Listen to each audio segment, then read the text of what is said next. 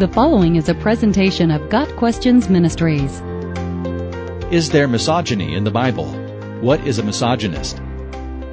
A misogynist is a person who hates or looks down on women. The term misogyny generally refers to attitudes and behaviors that degrade, insult, or abuse women on the basis of their gender. Examples of misogyny would be treating women as morally or intellectually inferior to men, allowing for female abuse, or referring to women using hateful or abusive language. Critics of Christianity sometimes claim there is misogyny in the Bible, but such claims are contradicted by both the scriptures and history. Unfortunately, those seeking to expose misogyny in the Bible often use the same misguided approach as those seeking to justify misogyny in the Bible. That is, they tear single verses from their immediate context, force modern cultural conventions into ancient cultures, and neglect the overall message being put forward. Worse, they ignore the profoundly positive effect biblical Christianity has had for women worldwide. A simple consideration of context eliminates most claims of misogyny in the Bible. A perfect example of this is Ephesians 5 verses 22 through 24, which says that wives are to submit to their husbands as to the Lord. Critics and misogynists alike prefer to cite those words out of context to support the claim that the Bible teaches women are to be subjugated to men. However, the very next words command husbands to love their wives just as Christ loved the church, Ephesians 5 verse 25, and to love them as their own bodies, providing and caring for them just as Christ does for his church, verses 28 through 30.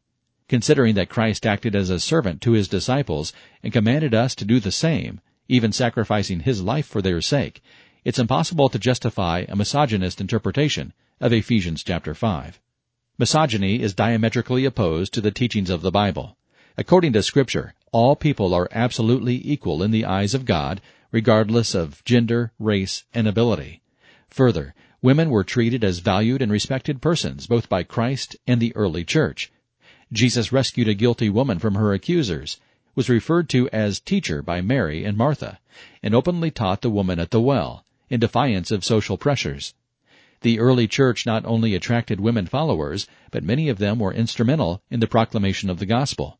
In many ways, the Bible countered a truly misogynistic treatment of women in ancient times, and the effects of this radical worldview are reflected in history. Those criticizing the Bible for its attitude toward women should consider the status of women in the pagan cultures of the Old Testament, New Testament, and early church eras. Even in our modern era, one has only to contrast the status of women living in nations with a Christian heritage to those living in nations without it.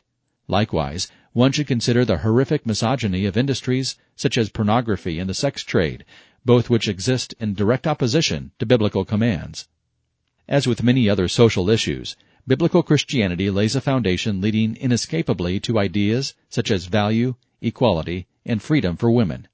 Ethics rooted in a Christian worldview have resulted in levels of female equality and opportunity that non-Christian cultures have either never offered or have only considered under pressure from cultures with a Christian background. It's also important to note the difference between misogyny described and misogyny endorsed. Books of history may detail the horrors of the Holocaust and the Black Plague, but we don't see this as the publisher's approval of Hitler or epidemic disease.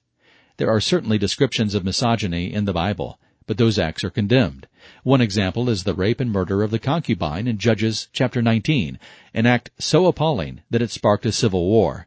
Critics of the Bible eagerly point to such incidents without mentioning that the act in question is described and decried, not encouraged.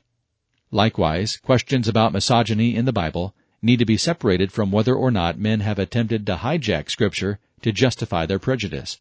Men have also at times attempted to bolster misogyny using science, history, and even national laws, even when such interpretations are ridiculous. Neither the Israelites, Jesus, nor the early Christian church exhibited misogyny, and the Bible's ethical framework leaves no room for it. In this way, the Bible cannot be blamed for misogyny or used to justify it. If anything, the need to tear Scripture from its context and twist its meaning shows the opposite. In order to claim misogyny in the Bible, one has to divorce passages from the rest of the text and from Christianity itself. Got Questions Ministry seeks to glorify the Lord Jesus Christ by providing biblical answers to today's questions. Online at GotQuestions.org.